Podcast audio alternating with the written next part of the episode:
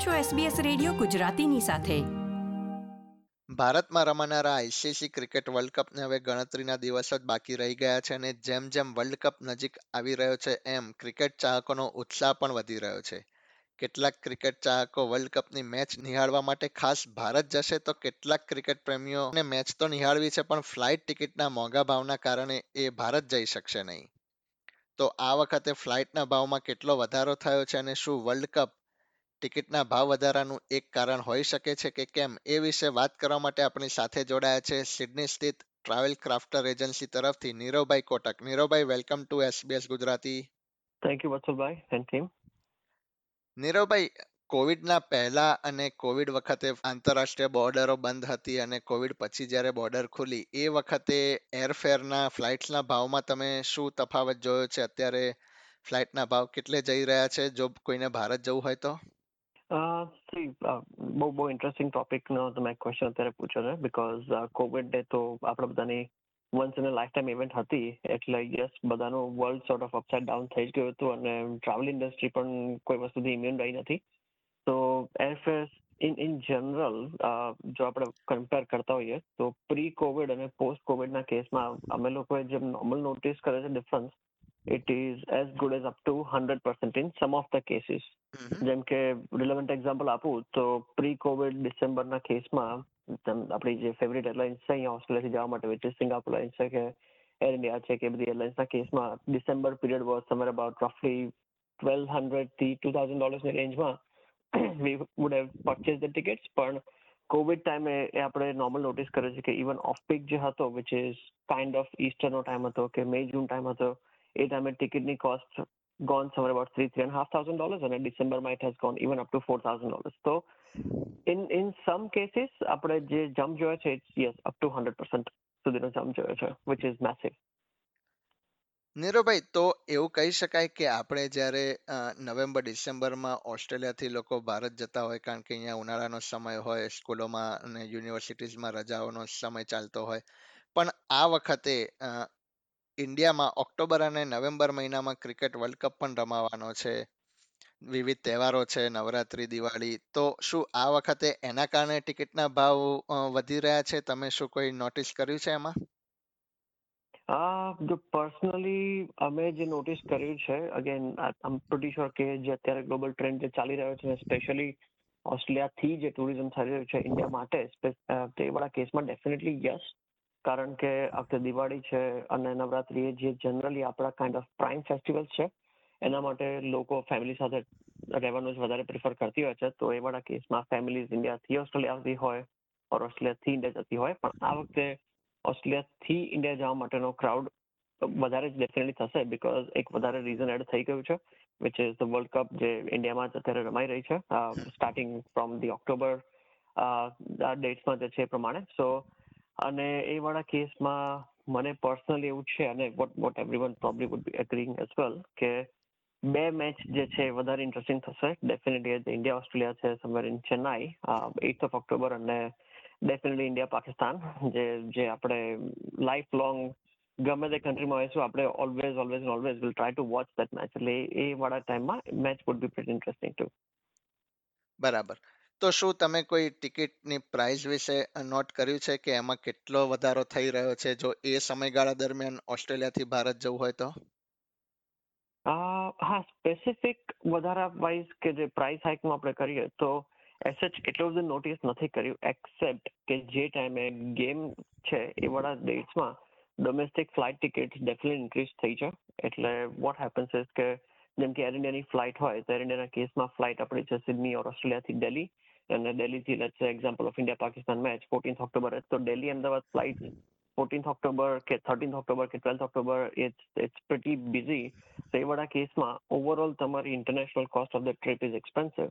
પણ એ તમે જો વેલ પ્લાન કર્યું હોય ઓર તમારી પાસે ઓપ્શન હોય કે you can do a stopover somewhere તો પછી you can at least beat that rush અને તો તમે ફેર સિક્યોર કરી શકો છો. સો જેમ કે વસુભાઈ બીજું એક એમાં કે એક્ઝામ્પલ એડ કરીએ તમારા લાસ્ટ ક્વેશ્ચનમાં તો જેમ કે ઇન્ડિયા પાકિસ્તાનની એક્ઝામ્પલ હું તમને મેચની એક્ઝામ્પલ આપતો હતો. તો એવાળા કેસમાં જો તમે ટ્રાવેલ કરો છો ઓસ્ટ્રેલિયાથી અરાઉન્ડ છે બાર, તેર ઓક્ટોબરની આસપાસ, તો તમારી ticket cost is somewhere close to about two thousand dollars જે હમણાં અમે રિસન્ટલી સ્પોટ કરી હતી. પણ એ વાળા કેસમાં તમે જો પ્રી પ્લાન કરી અને એક કે બે દિવસ હજી વધારે અર્લી જઈ શકો like going on let's say eighth or ninth October તો એ વાળા કેસમાં તમારી cost of the ticket is very reasonable A somewhere about બારસોથી ચૌદસોની રેન્જમાં આવે છે. સો એ પ્રમાણે તમે જુઓ તો તમારું જે સેવિંગ્સ છે you are looking at good thirty percent of savings which is pretty good travel industry માટે.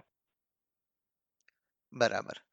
નીરવભાઈ, જ્યાં જ્યાં ભારતની મેચિસ યોજાવાની છે, જે જે સિટીઝમાં એ પર્ટિક્યુલર દિવસોમાં શું તમે એવું કોઈ નોટ કર્યું છે કે એના કારણે પણ ટિકિટના ભાવ એ દિવસોમાં વધી ગયા હોય છે? ફોર એક્ઝામ્પલ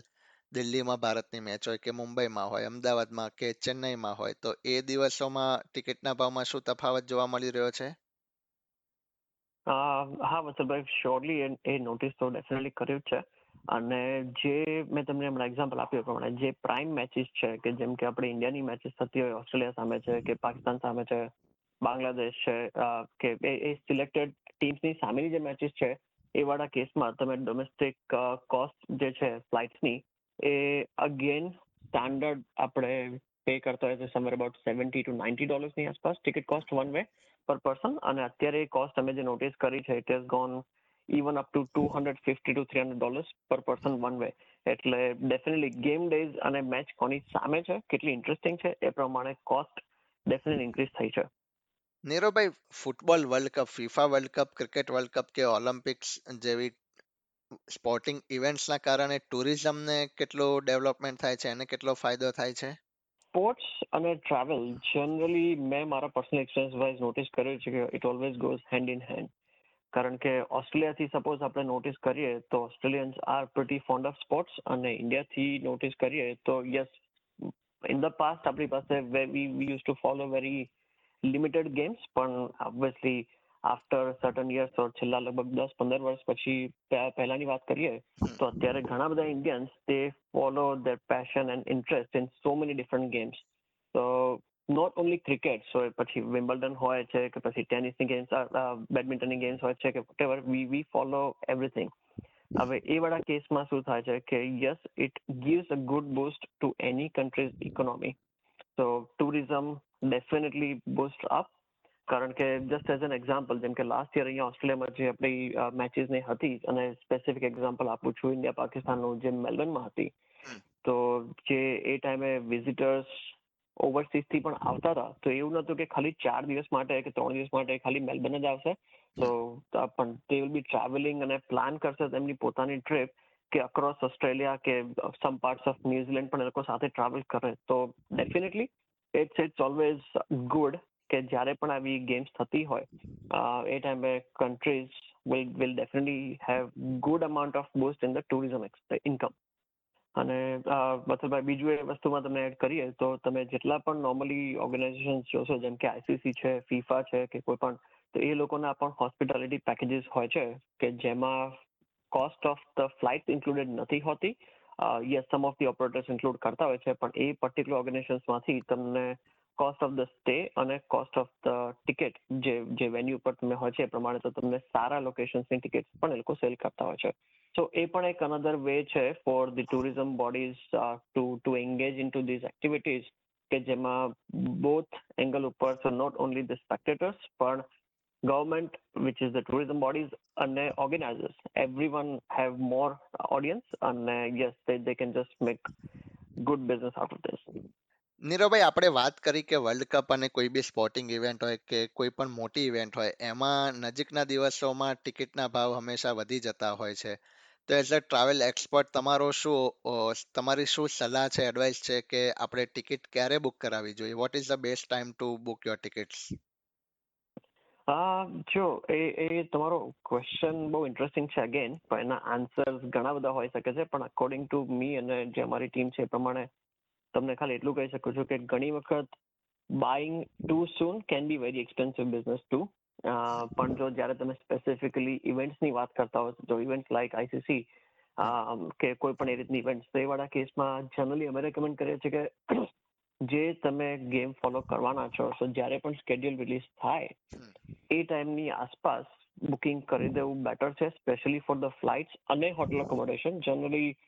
મોટાભાગના કેસમાં એવું થતું હોય છે કે લોકો ફ્લાઇટ્સ બુક કરીને then they will say like કે hotel accommodation will do it later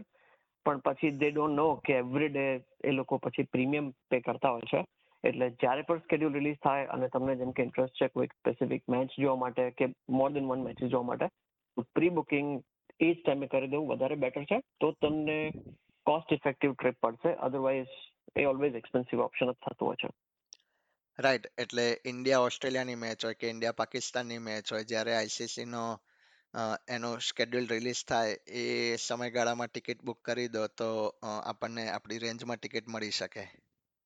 O definitely yes definitely અને એ એ ડિફરન્સ જે છે તમારો પ્રાઇસનો એ as I mention in the beginning example wise કે તમારો ડિફરન્સ રફલી તમને કદાચ થર્ટી ટુ ફોર્ટી પર્સન્ટ સુધી સેવિંગ્સ તમે કમ્પેર કરો તો એટલું સેવિંગ જનરલી થતું હોય છે. કારણ કે last minute tickets generally expensive થતી હોય છે. રાઈટ નીરવભાઈ આજે તમે સમય ફાળવ્યો અને એસબીએસ ગુજરાતી સાથે જોડાયા. ટિકિટ ક્યારે બુક કરવી જોઈએ અને ખાસ કરીને આગામી દિવસોમાં જ્યારે વર્લ્ડ કપ રમાવાનો છે ભારતમાં એ વખતે ટિકિટના ભાવ કેટલા વધ્યા છે એરફેરના એ વિશે વાત કરી. એ બદલ હું વત્સલ પટેલ તમારો આભાર વ્યક્ત કરું છું. Thank you Vatsalbhai thank you SBS team આ પ્રકારની વધુ માહિતી મેળવવા માંગો છો અમને સાંભળી શકશો Apple podcast Google podcast Spotify કે જ્યાં પણ તમે તમારા પોડકાસ્ટ મેળવતા હોવ.